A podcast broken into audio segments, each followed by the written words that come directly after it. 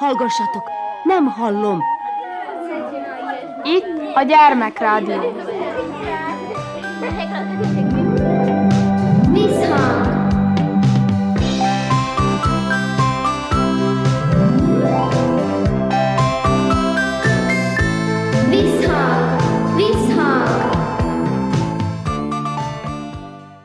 Sziasztok! Karnács Erika vagyok, szeretettel üdvözöllek benneteket.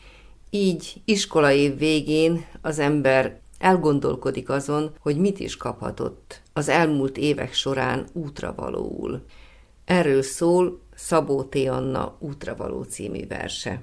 Bátorító hangú költemény, arról szól, hogy az útkeresés kanyarokkal teli, hogy olykor magunkba, magunkhoz érkezünk vissza, és önismeret nélkül az ember nem bolyonghat csak úgy a világban. Hallgassuk meg tehát a verset. Bátorság, indulj, meg ne torpanj, ne kérdezd, hogy a célod hol van. Kös könnyű kendőt, kös sarut, ki tudja, meddig visz az út.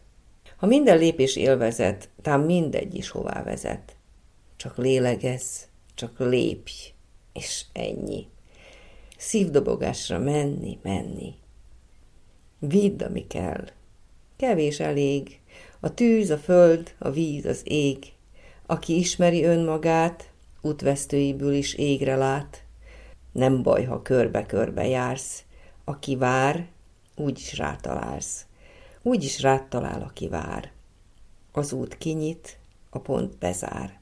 A labirintus közepe csalogat, csábít befele. Puha, fészek meleg, sötét. Kikit talál meg, az a tét. Indulj, a többit rád hagyom, a táskaleng a válladon. Az ellensúlyról énekel, miközben lelked az égre kell. Itt tart a földön, el ne szállj. Vedd, vidd, vidulj, menj, meg ne állj. Ha messze jut, ha visszafut, mindig magadhoz visz az út.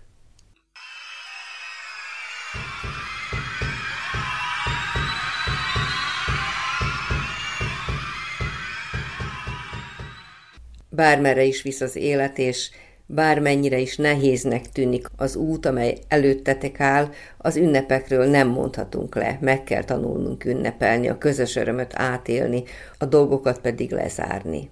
Ezt kívánjuk útravalóul minden ballagónak. Műsorunk folytatásában hallgassatok meg két Lázár Ervin mesét. Mit ugrálsz hideg? Egy szép augusztusi napon nyitva maradt a Szaratov ajtaja. Aha, mormogta oda bent a hideg.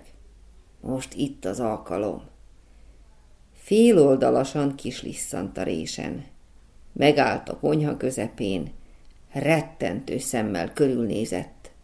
Most majd megmutatom nektek, sziszegte vészjóslóan. Kihúzta magát, behajlított karját válmagasságba emelte, fitoktatta az izmait. Olyan izmai voltak, mint egy kaffer bivajnak.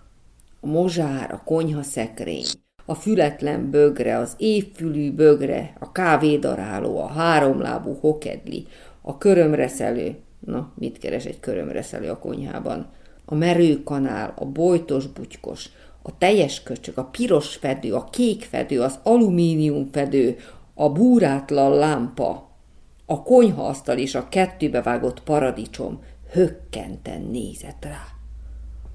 A hideg tánclépésben végiglejtett a konyhán, majd ökölvívó állásba helyezkedett. Vészjósló hangon kérdezte. Melyik őtökkel kezdjem? Körülnézett. Majd ezzel egy időben azt mondta. Brrr. A konyhában mindenki behúzta a nyakát. Azt gondolták. Jaj, nehogy rajtam kezdje. Csak a körömreszelőnek mit keres egy körömreszelő a konyhában? Jutott eszébe. Mit akarhat ez kezdeni? A hideg meg újra azt mondta. Brrr. Egy kövér verejtékcsepp jelent meg a homlokán. Bal karján elernyeztette az izmokat, a homlokához nyúlt, elkente rajta a verejtékcseppet. Közben a bal lába megrodjant. Majd én most, kezdte volna újra, de csak szánalmas suttogásra telt. Megrodjant a másik lába is. Ó, jaj, mondta hideg, s már patakokban ömlött róla a víz. Reszketett. De azért még egyszer próbálkozott. Most megmutatom nektek. Nyöszörögtes elcsúszott. Minden ízében reszketve feküdt a konyha kövén. Segítség! mondta ekkor, segítsetek! Gyorsan odafutott hozzá a mozsár, a konyhaszekrény, a fületlen bögre, az épfülű bögre, a kávédaráló, a háromlábú hokedli, a körömreszelő, mit keres egy körömreszelő a konyhában, a húsvágó bárd, a merőkanál, a bojtos bugykos, a teljes köcsög, a piros fedő, a kék fedő, az alumínium fedő, a burátlan lámpa, a konyhasztal és a kettő bevágott paradicsom. Betámogatták az elalilt hideget a szaratovba, és rácsukták az ajtót. Hmm, ez még azért majd megmutatja nekünk, figyeljétek csak meg, mondta a körömreszelő. Na mit keres egy körömreszelő a konyhában? Majd decemberben megmutatja. A többiek hallgattak. Megértek már jó néhány decembert, a mozsár egy maga 150-et. A hideg meg gyógyulgatott a szaratóban.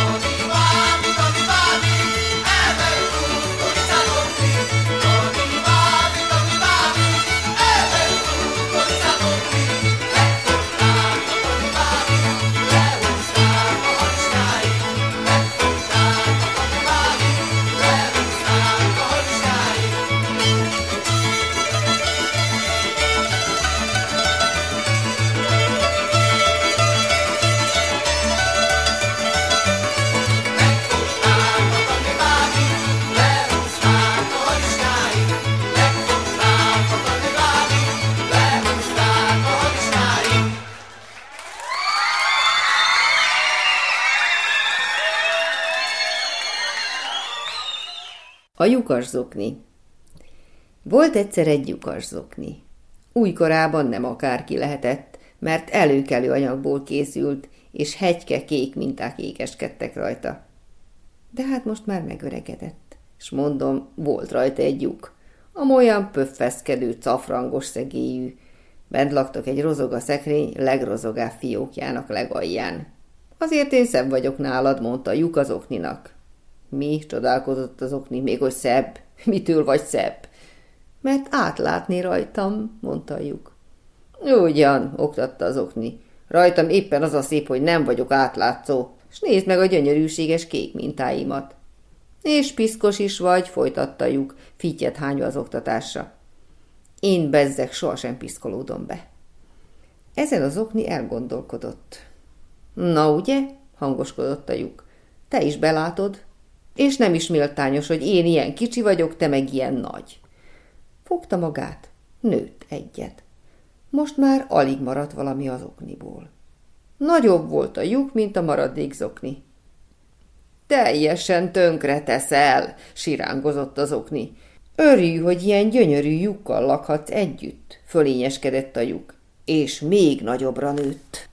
Jaj, megölsz, kiáltott az okni, és akkor a lyuk nagy pöffeszkedve akkorára nőtt, hogy az okniból nem maradt semmi. De ahogy eltűnt az okni, úgy eltűnt a lyuk is, mert ha zokni nincs, lyuk sincs. Így aztán a nem létező lyuk most siránkozhat a nem létező zokni után.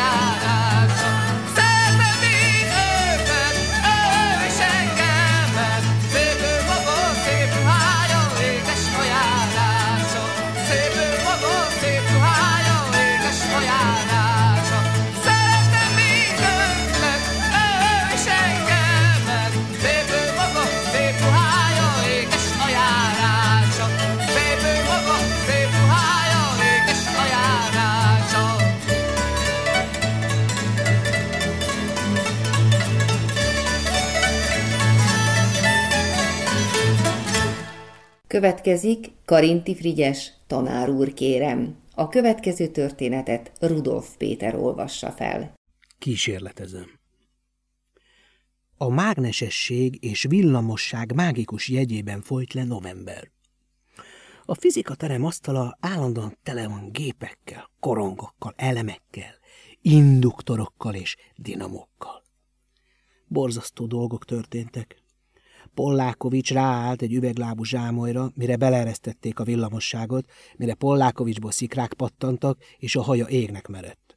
Müller elmagyarázta, hogy Pollákovics, mint emberi test, jó vezető. Pollákovics szerényen és áhítattal állt a zsámolyon, mint ahogy egy jó vezetőz illik, és lelkeméjén homályos örömmel villant át az elektromos áram szárnyain, hogy Müller ezek után feltétlenül kijavítja kettesre a háromnegyedét, hiszen nem lehető rossz tanuló lám, milyen szépen átvezette a villamos áramot is. Zavarosan olyan érzése van, hogy aki nem érti a fizikát, azon nem megy át a villamos áram, mely a tanár úr szolgálatában áll, és mint ilyen, tisztában van a helyzettel és az osztálykönyvvel. Hazamenet, hat ér, veszek egy mágnesvasot. Ámulatos dolgokat tud a mágnesvas, de nem vagyok megelégedve az eredménnyel. Már útközben elhatároztam, hogy otthon a patkó alakú vasat kiegyenesítem. A közepébe lukat fúrok a, a mondjuk az apám hegyes papírvágójával, esetleg ollóval, és iránytűt csinálok belőle, de busszole formában, hogy az irányt abban az esetben is mutassa, ha egészen ferdén lefelé áll, mert hiszen esetleg nagy földrengés is lehet. A ház oldalt billen, mint egy hajó, és én mégis tudom majd az irányt. Milyen jó lesz. Lelkesen elvégzem magamban, hogy soha sem járok iránytű nélkül ezentúl. Csupa izgalmas terv vagyok, mire hazaérek mert eh, labdát is csinálok, úgy van, és magdeburgi féltekéket, ha tudni akarjátok, és egy löklansé elemet. Csak a húgomat találom otthon, akinek lelkesen magyarázni kezdem a Torricelli féle ült. Na, mit gondolsz, mi tartja fenn a 70 cm magas higanyoszlopot? Hm, kérdem, gúnyosan. Igen? Nem hiszed? Hát ide néz.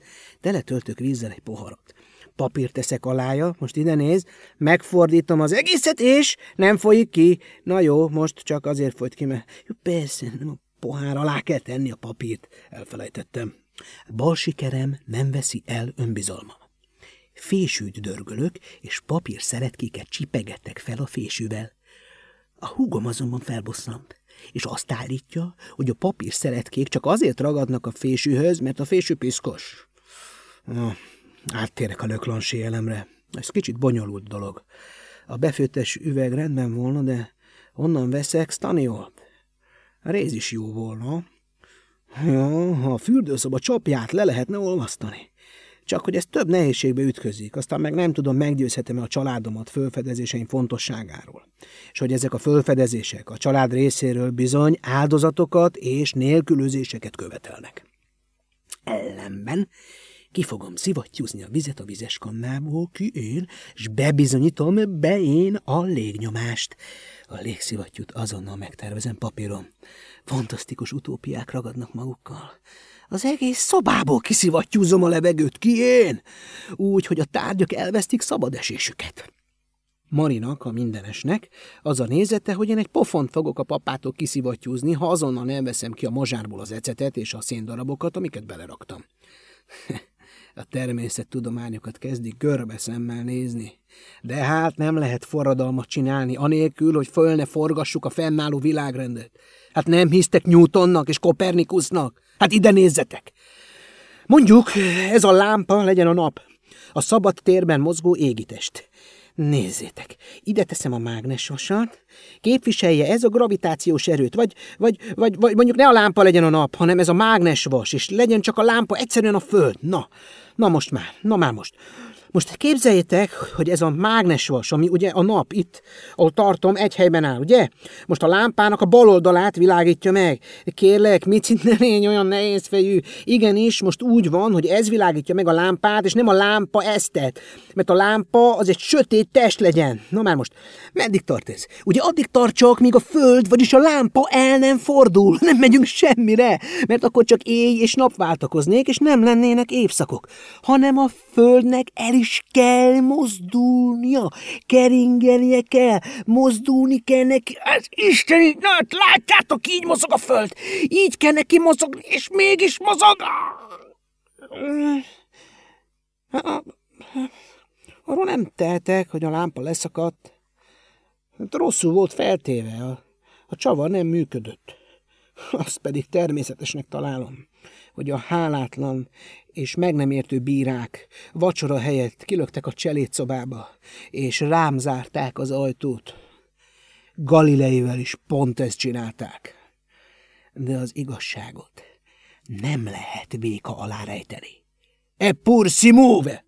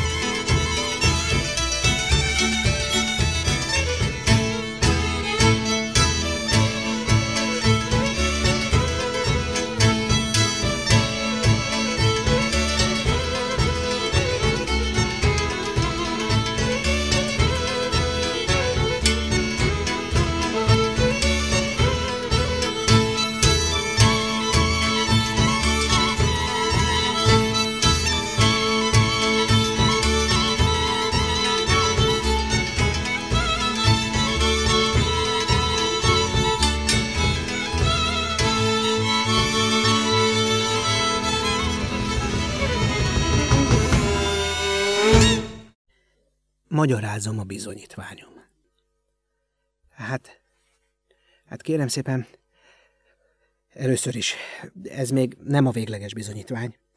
Ez csak a féle lenyomat, amit ideiglenesen kiosztottak nekem. Hogy ma van a, a fél éves bizonyítványnap? Az nem jelent semmit. A többiek tényleg kikapták a bizonyítványt, de az enyémet föl kellett küldeni a minisztériumba, amivel tévedések derültek ki, amiket Sürgősen orvosolni kell. Igen. Különben a bizonyítvány ellenőrző és kiegészítő konferencia foglalkozni fog az esettel tanfelügyelői középülésen.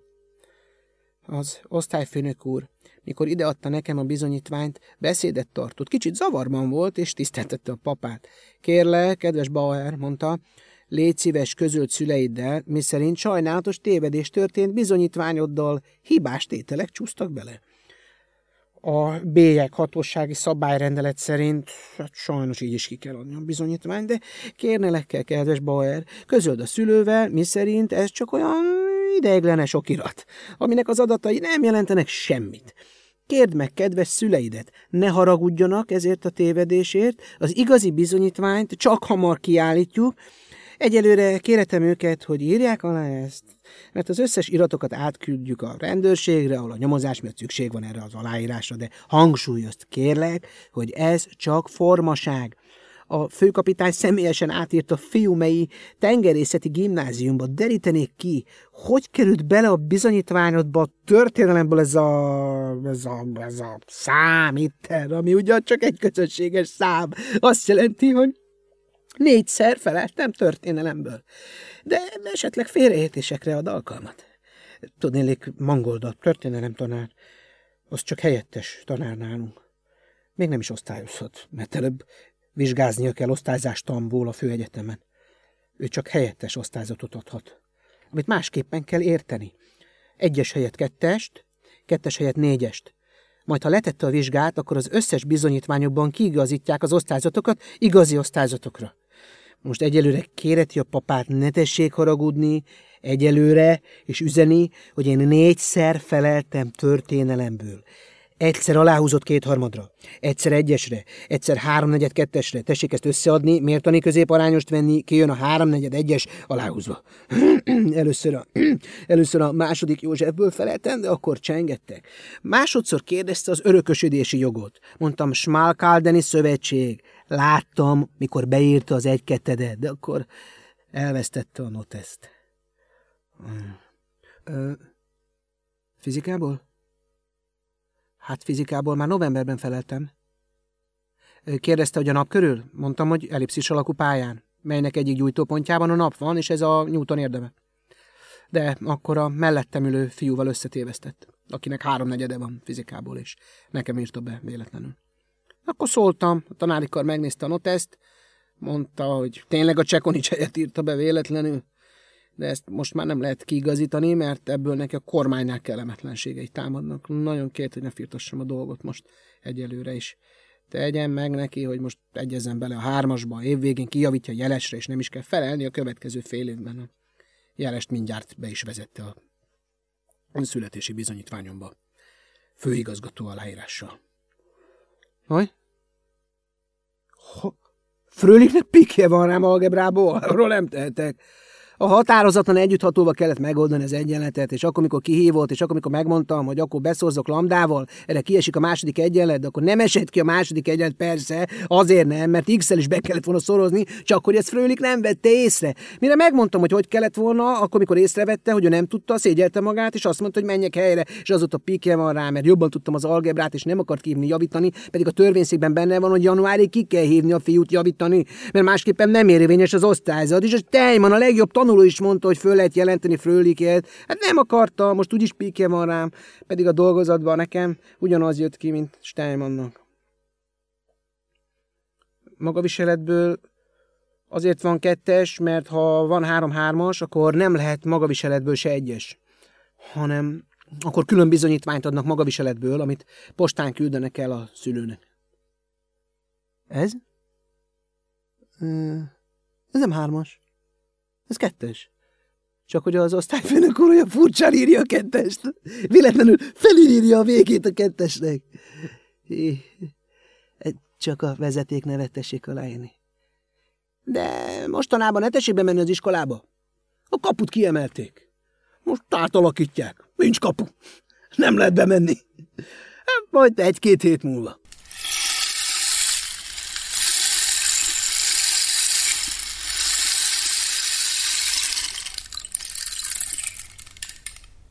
Kedves gyerekek, Visszhang című műsorunk ezzel véget ért. Megköszöni figyelmeteket a szerkesztő Körnács Erika. Sziasztok!